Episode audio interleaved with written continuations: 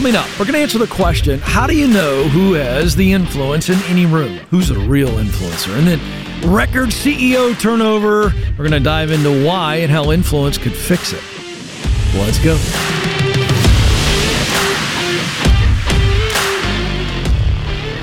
Welcome to the Ken Coleman Show. We're here to help you grow personally, advance professionally, and lead effectively if that's you. So,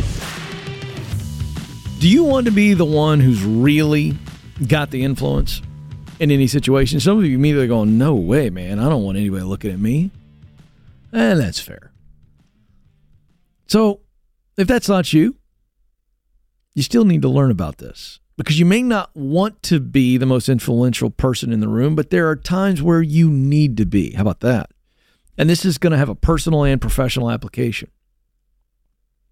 How do you know who the most influential person in the room is? And then what do you learn from that? We're going to walk through that because there are times where you need to be the most influential person in the room, and there are times where you find yourself over and over, you are. And influence is not something that is limited to leadership, a leadership position. Becoming a person of influence is vitally important for all of us, just different applications. So let's answer the question How do you know? Like, how do we spot influence? So I remember doing a day long consulting gig several years ago. It was for a company. And uh, it was going to be an all day thing. And so when we had talked about the arrangements, I said, Hey, um, I would love if we could go to dinner the night before with the senior leaders. And of course, they agreed. And so that's what we did. And so uh, the, the three leaders came and, and they brought their spouses. And it was me and, uh, and, and one of my teammates that was with me. And so uh, we all sat there. Now, the uniqueness of this company was is that um, they had three leaders across the top. Okay. Three ladies, and, and all three of them were equal partners in the business. Okay. So on paper, equal rank. But it did not take long to be going through just the natural discourse of the meal that I saw what was really happening. There was a very clear dynamic going on. There was one lady that was the clear influencer of the group. She was, this was the first sign, the person that the other two would look at first when I'd ask a question. So, you know, I'm just getting to know them and I would ask a question about the business because, again, we were trying to get just kind of a nice overview before we spend a day together with their team.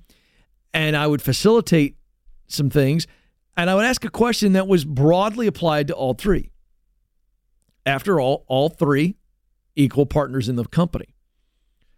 But every time I'd ask a question, the other two ladies would instinctively glance at her, even turn their bodies towards her. It was a body language, you know, red light flashing. She was the one that was swaying the opinions at the table. Now, there were times where the other two might have a different point of view. There was never any real disagreement because this is a healthy company, very successful company, and they're crushing it. So there's no tension, but it was very obvious that she had the most influence. Now, for those of you who want more influence, for those of you that there's going to come a time in your life where you need some influence, I'm going to walk you through right now. I'm going to tell you how you gain influence. There's six actions that you can start doing today to increase your influence. But first, before I get to those six actions, I want to clarify the type of influence we're talking about. This is healthy. This is not manipulative. This, is coming from a transformational effect on people for good. So, transformation is I am helping transform a set of opinions and then maybe some actions. That's for good. It's not an unhealthy influence that is based on having authoritative um, influence or an intimidating effect on people where they're just cowering. There's a transformation in that. That's manipulation. So transformational influence is much more sustainable and much more powerful. So there are six things you can start doing today to build transformational influence. Number one, you've got to be self You got to be you got to be self-aware. Self-awareness. How do we do this? You got to dedicate. You got to dig. You got to dedicate the time to do the digging to figure out how you're wired, right? We talk about this methodology on this show all the time. What am I really good at doing? What do I love to do? And what results mean a lot to me? I want to produce these results.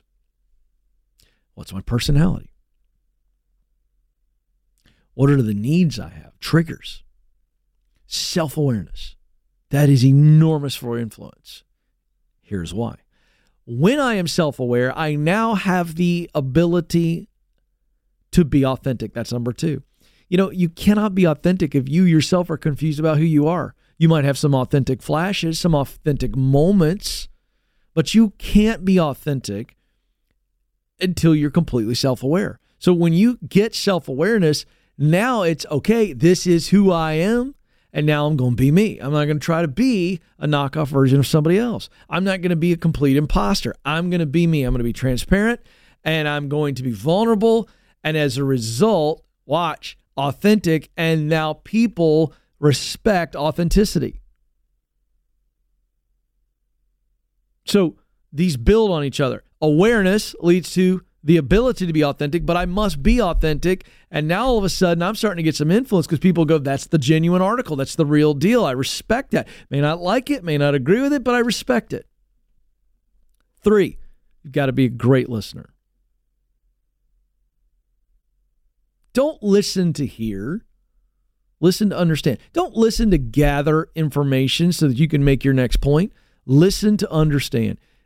This is huge just because you could repeat everything that I said to you in a conversation doesn't make you a good listener. If you don't understand and you can't get some context as to why I said what I said, then you are not a good listener. For years and years and years, I've had to craft this ability when I would interview and still do interviews for the show and for events. I've got to listen for understanding. And and when a guest or my wife or my kids or a coworker or a customer feels as though I am understanding them, then they connect to me. They allow the connection. I don't force the connection on anybody. So when I listen and understand and they go, he gets me, he's understanding, he's not trying to debate me, he's not trying to win, he's just asking to understand where I'm coming from. Woo, man. This gives you a chance to influence somebody because there's safety there. Number four, be a cheerleader. Never hold back praise. If you can think of praise in the moment, give them praise. If you want to praise them about something specifically, don't go to bed that night without sharing that praise. People are drawn to those who encourage them, who affirm them, who cheer for them, who celebrate them. Man, now listen, got to be careful. I'm just going to call this out on this one. You have to be careful not to manipulate people by cheering for them because it can it, it can be inauthentic. You got to be careful. And you got to be careful to be wary of somebody who's trying to manipulate you through praise this needs to be authentic back to action number 2 number 5 be a connector if you know two people should meet work together just might get along connect them people are going to start to respect your kindness in connecting. They're going to respect your instincts to go, I saw that you two need to know each other. Go, go over here and uh, tell me what, what goes on. I'm excited. And, and, and people will begin to seek your advice on who they should be connected to. Uh, let me tell you some of the most influential people in the world. They're the great connectors. They're not the mar- the smartest person in the room, but they're connectors and and people that are just hey hey I'll connect you over here I'll connect you over here I'll connect you over here. Let me tell you something great influence. And then six, be a servant. Again, this is not limited to leadership, but certainly has great leadership application. But be a servant, serve others. The more I serve others, it fosters a connection, it fosters loyalty. It's going to come back to you. And all of a sudden, you are so influential because you're admired. So, in closing, a boss is just a title. A leader has the people. That was uttered by Simon Sinek. It's powerful. A boss has the title, a leader has the people. How? Influence. If you want to be a real leader, you need to be able to influence people. Influence is the currency that we all should long for. Influence in our relationships, influence in our work. Let me tell you something. You want to see transformation in your own life? Look at who influences you. Is that good or bad influence? Watch who's influencing you. And then you want to see transformation in the meaning and in the results of your life. Who do you want to influence? And how will you influence them? Influence is the gold to getting the life that you want. Work on it. This is the Ken Coleman Show.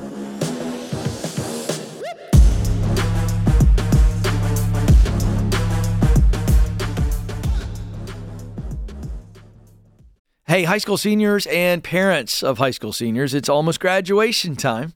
And if you're not sure about next steps, I want you to listen to this. Coding skills are essential in today's workforce. And my friends at Bethel Tech can help you start a new career really fast and do it cheap. It only takes nine months to complete a Bethel Tech course in UI, UX design, full stack development, data science, or cybersecurity.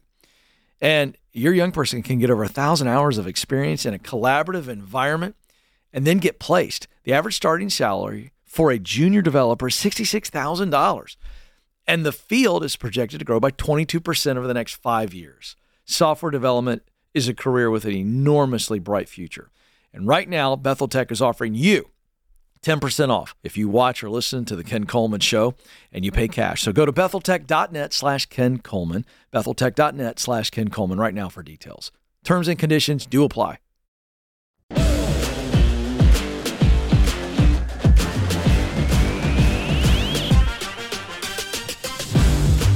Hey, folks, thanks for being here. However, you're here watching or listening, if you uh, are here and you are, we just established that. Would you help us grow? You can do that uh, by giving us a thumbs up if you're watching on YouTube, subscribing to our channel, and uh, sharing the video that you think might uh, encourage or help someone else. And then if you were listening via your favorite podcast app, give us a follow and a five star review. I would be very, very grateful for that.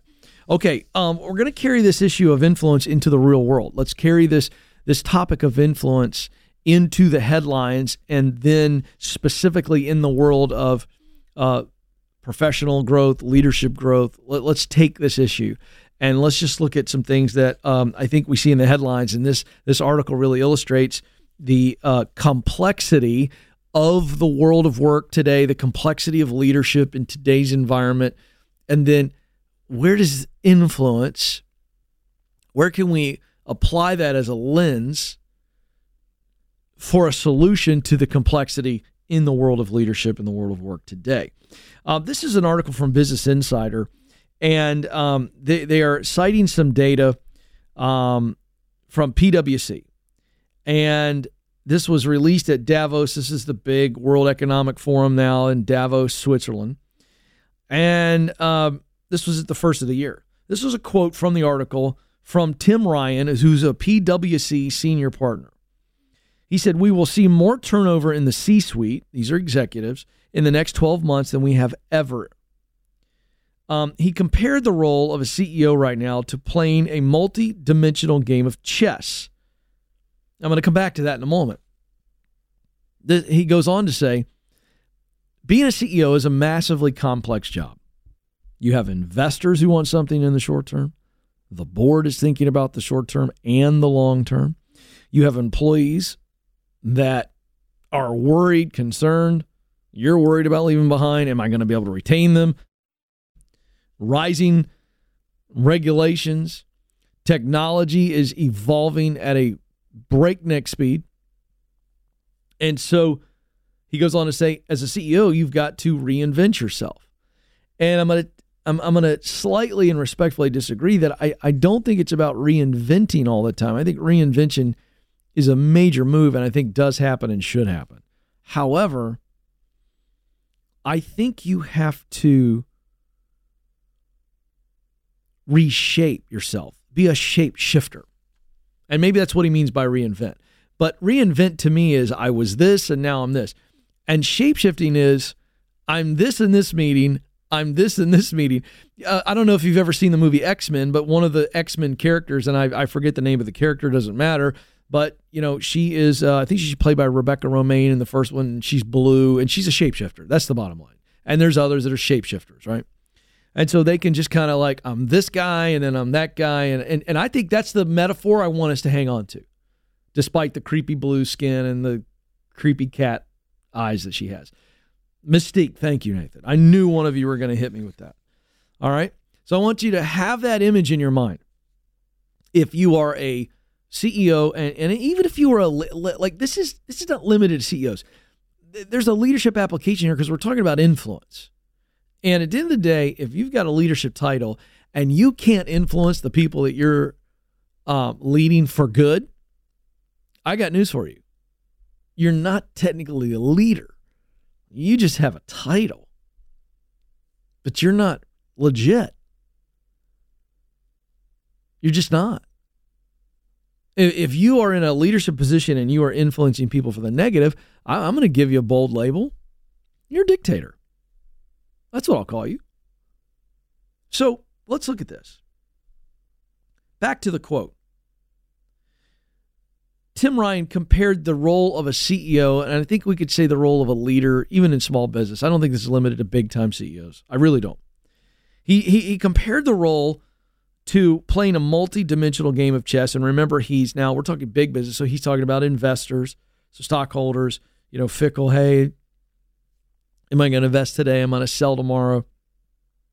The board, which is essentially the bosses the collective bosses of a CEO at that high level, the employees, market regulatory issues coming from Congress or your state government, all these things, and then technology.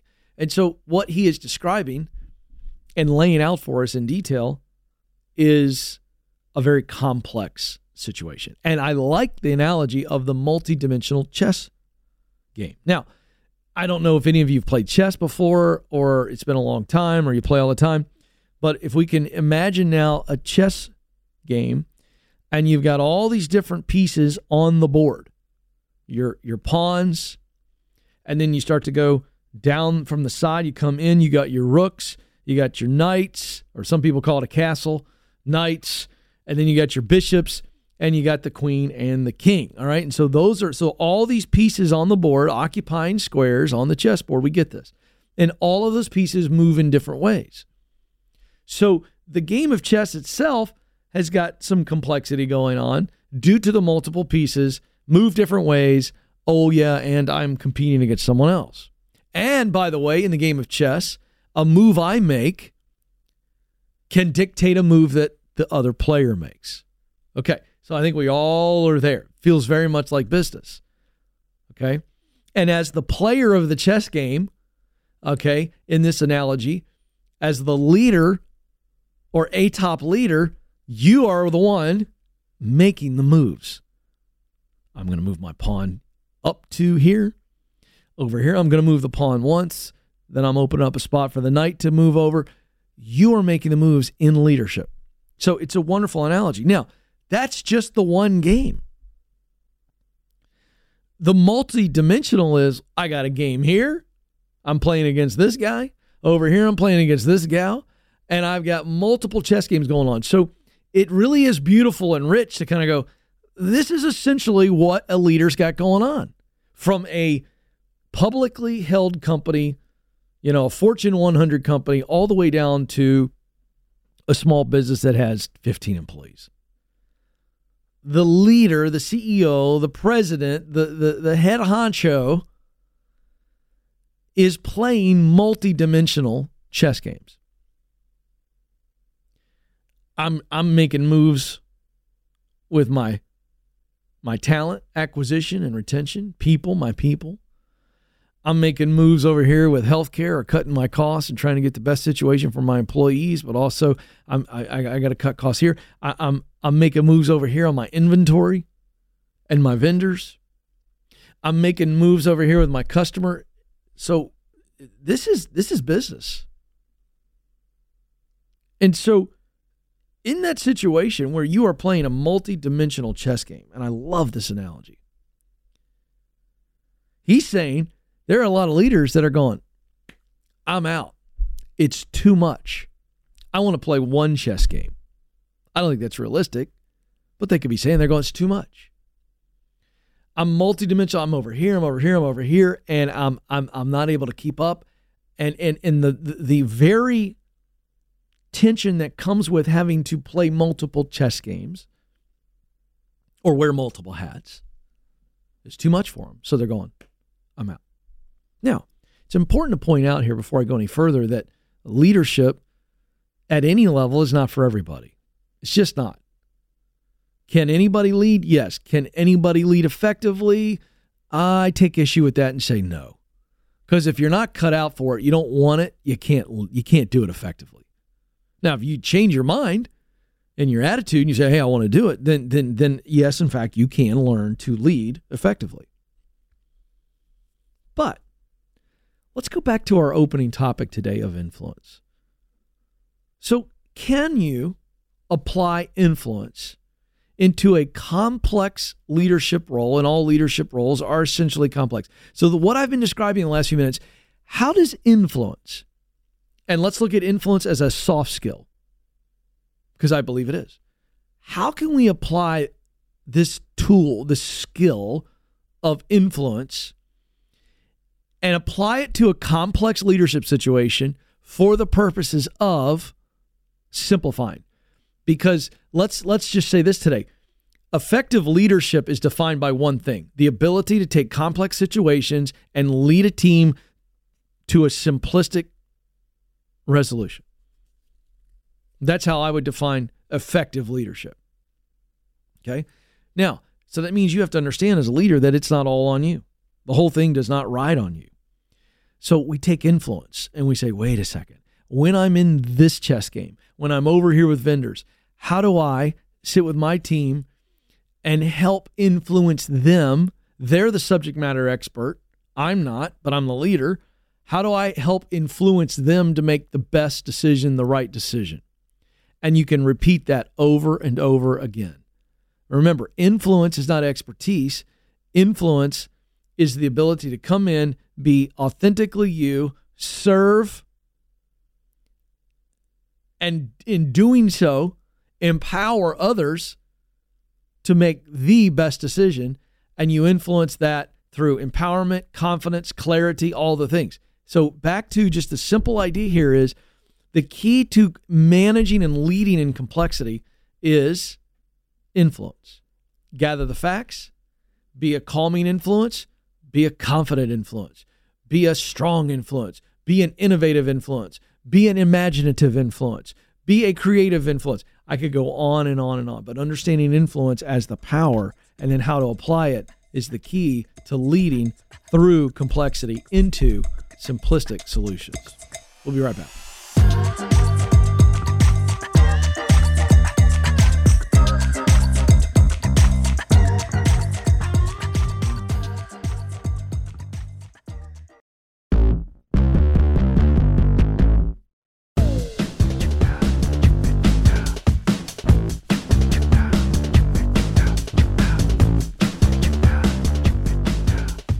Welcome back to the Ken Coleman Show. Thrilled to have you with us. The phone number, if you want to jump in, is 844 747 2577. You'll leave a voicemail if you don't get us, and we'll try to get you on the show. Let's go to Hannah now in Cleveland, Ohio. Hannah, you're on the Ken Coleman Show. Hi, how are you? I'm doing well. What's going on today? So, I um, am trying to figure out what my next step is. I'm not currently making enough at my job to make ends meet. Mm-hmm. So I know that I need to get any job in the in the um, as soon as possible okay. to bring in more money. But I don't know, like looking at it from a career lens, like what my next step should be. Okay. Well, um, let's get into the immediate, and then I think solving the immediate will help us figure out what our steps are for the future. Okay. Mm-hmm. So, how much are you making right now? Um, so I manage a library, and I make twenty four hundred a month. Okay. Salary. All right. And Do you have debt? I do. How much?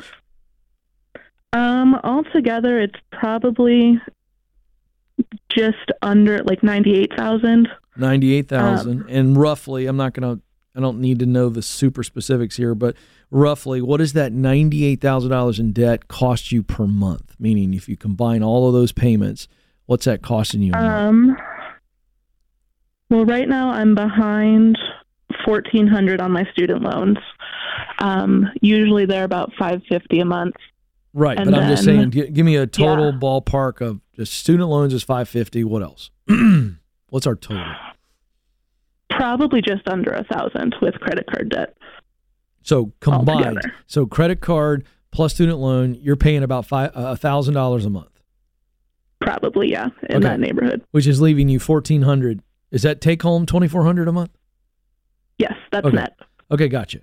So, okay, I just wanted to have a picture of why this is not enough money, and that's that's the reason right there. But mm-hmm. the, the, more money we can make, and we pay off that debt, then obviously all of a sudden we give ourselves a thousand dollar raise. You with me? Yes. All right. So there's a couple ways to go at this. One is we go and we we we pick our long term destination or direction. That's that's kind of career path, obviously and mm-hmm. and we start going after that. Um, but before we do that, we got to know a what it is, and then what's it going to take to get qualified, how much that's going to cost, and as a result of that, how long it's going to take.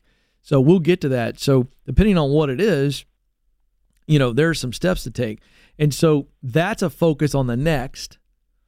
But right now, we need another at a minimum a thousand dollars a month coming in, right? Yes. Mm-hmm um, because the thousand dollars a month would would just pay your minimums. But but what we then would go, okay, shoo, be nice if we had another two three grand coming in a month, so that I'm paying, let's say at another let's say two grand coming in, I'm covering, I'm putting an extra thousand, so twelve thousand a year. And so now I'm looking at okay, what's it going to take for me to pay the ninety eight thousand off at twelve thousand a year? That's going to take a while. Yeah. Okay, that's not fast enough. So you know, you're in the long haul here to pay off the loan, but paying off the credit cards would also be a huge deal and make some room for mm-hmm. you. So, um, short term, if I'm you, um, I'm doing anything and everything. You know, if I can go work at Walmart and make 25 bucks an hour, I'm not saying you can, but I'm looking at, I'm going to look at that and go, that's a lot more than what I'm making now, right? Yes. Yeah, so I'm open to anything, and I think that's part of my problem. Um, I don't think that's a problem I, right now because here's where I'm going. Okay. I would take anything right now, depending on what we're going to cover next. And mm-hmm. and so let let's spend a little bit of time on what what it is we think you want to do long term. I think we can do that.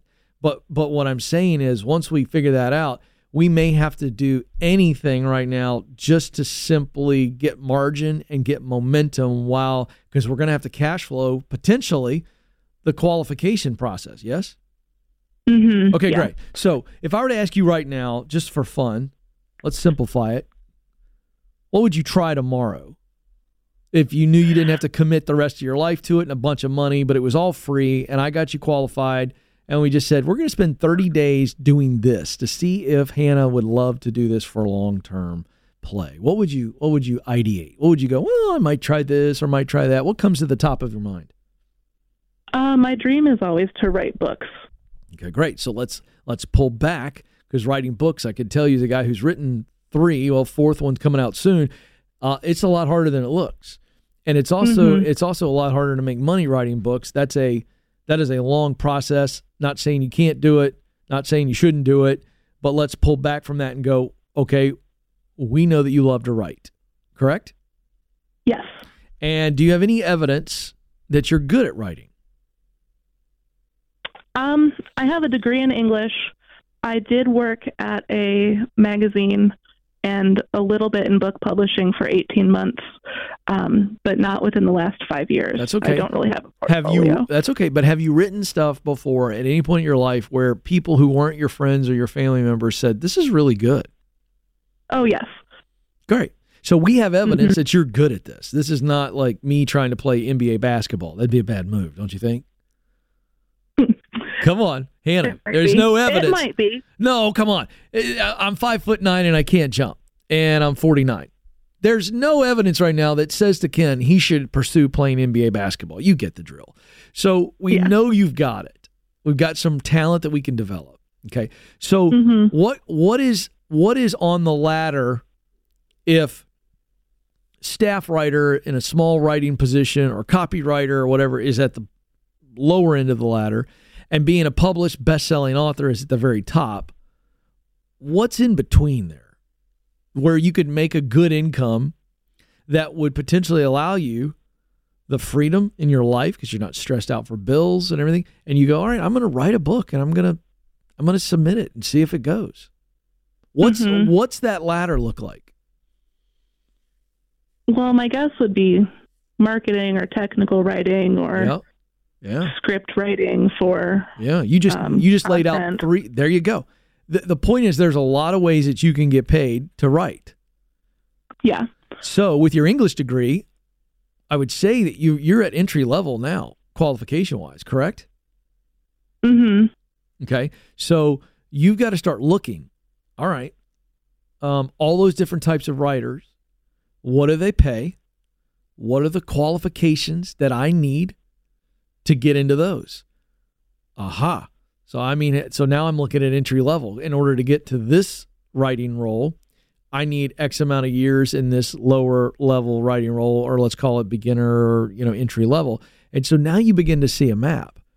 Now let's go to the very end of it. Would you like to be a best-selling author one day and totally live off of what you're writing? That would be ideal. Okay, what kind of stuff would you be writing? Fiction, nonfiction, self-help? What are we talking about? Uh, fiction, probably. Okay, great. Who are your favorite fiction writers? Um, I like sci-fi. Sci-fi. And yeah, Do you have your favorites though? I do. Good. Um, So I would be digesting all of their stuff. Have they ever done anything, a podcast interview talking about their writing style? Do they put stuff out? Like you need to become an expert in your favorite writers. When I started out early on, I started watching the best interviewers in the world to learn how to interview. And I just digested everything and I learned so much. And that was me learning on the side and also developing my own style. And I'm telling you, you need to be doing that now so that uh, on the side, you're growing, you're trying, you're innovating, you're putting your work out there, you're showing your work, and maybe one day you become that. But if you love writing, then I would try to work in writing. Even though it's not fiction writing, you you are gaining the skills and someone else is paying you to become a better writer. That would be the direction I would try to go in the midterm. All right? mhm. So while you're doing that research, you need to be working two and three and four jobs to just give yourself some breathing room. That's my advice. Does that make sense? Would you recommend freelance at all? Yeah. Freelance all you Okay. can. I don't care how you work or where you work. You need some more work right now. And and that is the game.